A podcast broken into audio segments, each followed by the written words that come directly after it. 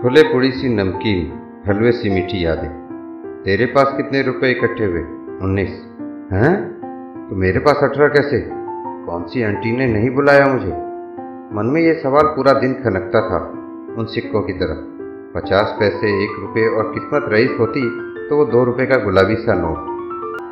अगर नई नवेली गड्डी में से कड़कता नोट मिल जाता तो खुशी यूँ होती जैसे सौ रुपये का सौदा कर लाएँगे इससे।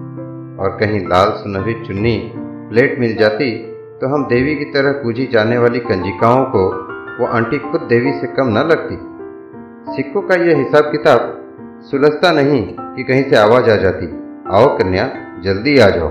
और मन में एक और सिक्का बढ़ जाने की खुशी फिर से पंख फैला लेती पेट चने पूरी हलवे से ऐसा भरा हुआ, एक चना भी खाया तो पेट फूट जाए और न खाए तो रुपया छूट जाए। आंटी हम दोनों एक में ही खा लेंगे। कहकर दिल और पेट का वज़न एडजस्ट करने की कोशिश कर लेते थे। वो दो दिन बस हमारे होते थे, सिर्फ़ हमारे। आज सिक्के, बड़े नोट और गिफ्ट बन गए। पर कंजक और कंजिकाओं का मन अब भी वही है। वक्त कितना गुजर गया। वो पहले जैसा बचपन का त्यौहार अब क्यों नहीं लौट कर आता? जय माता दी दोस्तों।